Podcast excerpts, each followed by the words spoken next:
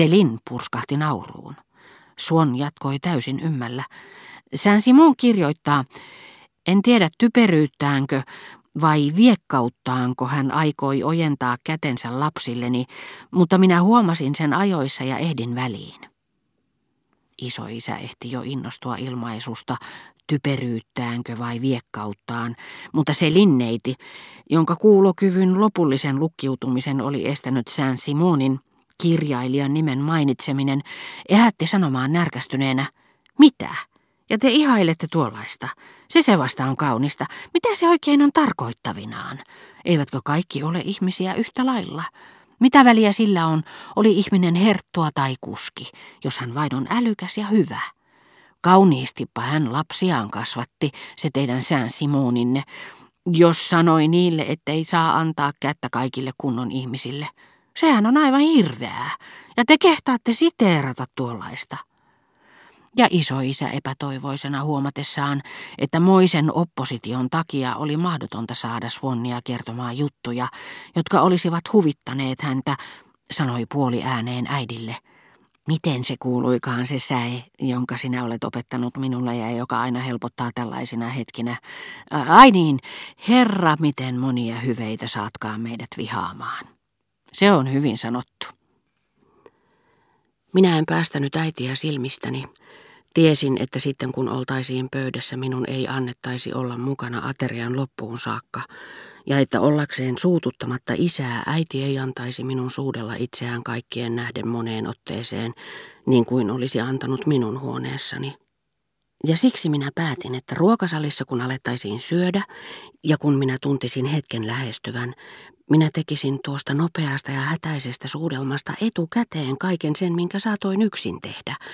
Valitsisin silmilläni sen paikan poskesta, jota suutelisin, valmistautuisin henkisesti niin, että minä tämän mielessä jo alkaneen suudelman ansiosta voisin keskittyä koko äidin minulle myöntämän minuutin ajan tuntemaan hänen poskensa omia huuliani vasten, niin kuin maalari – joka saa mallin luokseen vain lyhyeksi hetkeksi kerrallaan. Valmistaa palettinsa ja on jo etukäteen tehnyt muistista omien luonnostensa pohjalta kaiken sen, minkä ikinä voi ilman mallia tehdä. Mutta silloin, juuri ennen kuin soitettiin syömään, isoisa sanoi omaa julmuuttaan tiedostamatta, poika on väsyneen näköinen, hänen pitäisi mennä nukkumaan. Sitä paitsi tänä iltana syödään myöhään. Ja isä, joka ei kunnioittanut sopimuksia yhtä tunnon tarkasti kuin äiti ja isoäiti, sanoi, se on totta, mene sinä nukkumaan. Minä ajoin suudella äitiä, samassa kuului päivälliskellon ääni. Jätä äiti rauhaan, johan te sanoitte hyvää yötä, tuo on naurettavaa tunteilua. Ala mennä yläkertaan. Ja minun oli pakko lähteä ilman viimeistä siunausta matkalle.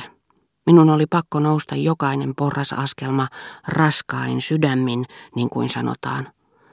Sydämeni oli raskas, sillä se halusi palata äidin luokse, koska ei äiti ollut suudellut minua, eikä sydän siis ollut saanut lupaa seurata minua.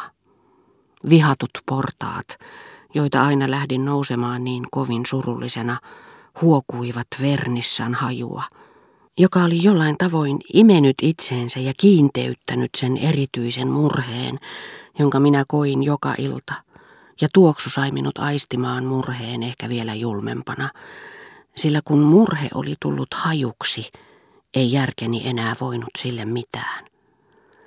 Kun olemme unessa, emmekä vielä tiedosta hammassärkyä, kun se on meille vain tyttö, tyttö, jota yritämme vetää vedestä ylös 200 kertaa peräjälkeen, tai jokin Moliärin säe, jota me toistamme lakkaamatta, niin on suuri helpotus herätä ja huomata, että järkemme pystyy irrottamaan hammassäryn käsitteen sankarillisuuden tai rytmin valehahmoista.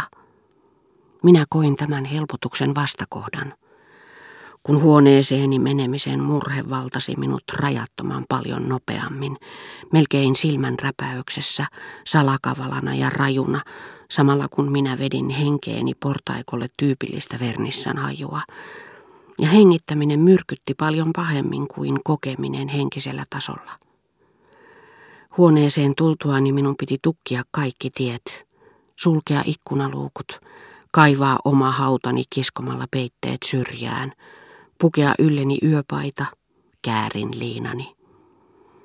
Mutta ennen kuin hautauduin rautasänkyyn, joka oli tuotu huoneeseen siksi, että minulla oli kesällä liian kuuma ison vuoteen ripsiverhojen takana, minussa heräsi kapinan henki. Päätin kokeilla viimeistä epätoivoista keinoa. Kirjoitin äidille ja pyysin häntä tulemaan yläkertaan hyvin tärkeän asian takia, jota en voinut kertoa kirjeessä. Pelkäsin vain, että Françoise, tätini keittäjätär, joka piti huolta minusta, kun olin Combreissa, kieltäytyisi viemästä kirjanlappuani. Aavistin, että sanan toimittaminen äidille, silloin kun talossa oli vieraita, tuntuisi hänestä yhtä mahdottomalta kuin teatterin vahtimestarista kirjeen vieminen näyttelijälle kesken esitystä. Hänellä oli ankarat, rikkaat, vivahteikkaat ja tinkimättömät lait, joiden perusteella hän lähes käsittämättömästi ja turhan tuntuisesti eritellen ratkaisi, mitä sopi tehdä ja mitä ei. Ja niinpä se muistutti niitä muinaisia lakeja, joissa toisaalta on julmia säädöksiä, kuten sylilasten tappaminen. Toisaalta kielletään liioitelun herkkätuntoisesti keittämästä vohlaa oman emonsa maidossa tai syömästä eläimen tiettyä reisihermoa. Jos näitä lakeja arvioi sen perusteella, että François silloin tällöin kieltäytyi suorittamasta tiettyjä meidän määräämiämme tehtäviä, niin tuli siihen tulokseen, että niissä oli varauduttu niin monimutkaisiin yhteisöelämän tilanteisiin ja niin hienostuneisiin seuraelämän muotoihin, ettei mikään Françoisin ympäristössä ja hänen maalaispalvelijan elämässään ollut voinut opettaa niitä hänelle. Ja oli pakko myöntää, että hänessä eli hyvin vanha, ylhäinen ja huonosti ymmärretty ranskalainen menneisyys, niin kuin joissakin tehdaskaupungeissa – joissa vanhat palatsit kertovat, että siellä joskus kukoisti hovielämä, ja joissa kemiallisen tehtaan työläiset uurastavat keskellä hienostuneita veistoksia, jotka kuvaavat pyhän Teofiluksen ihmettä tai Emonin neljää poikaa.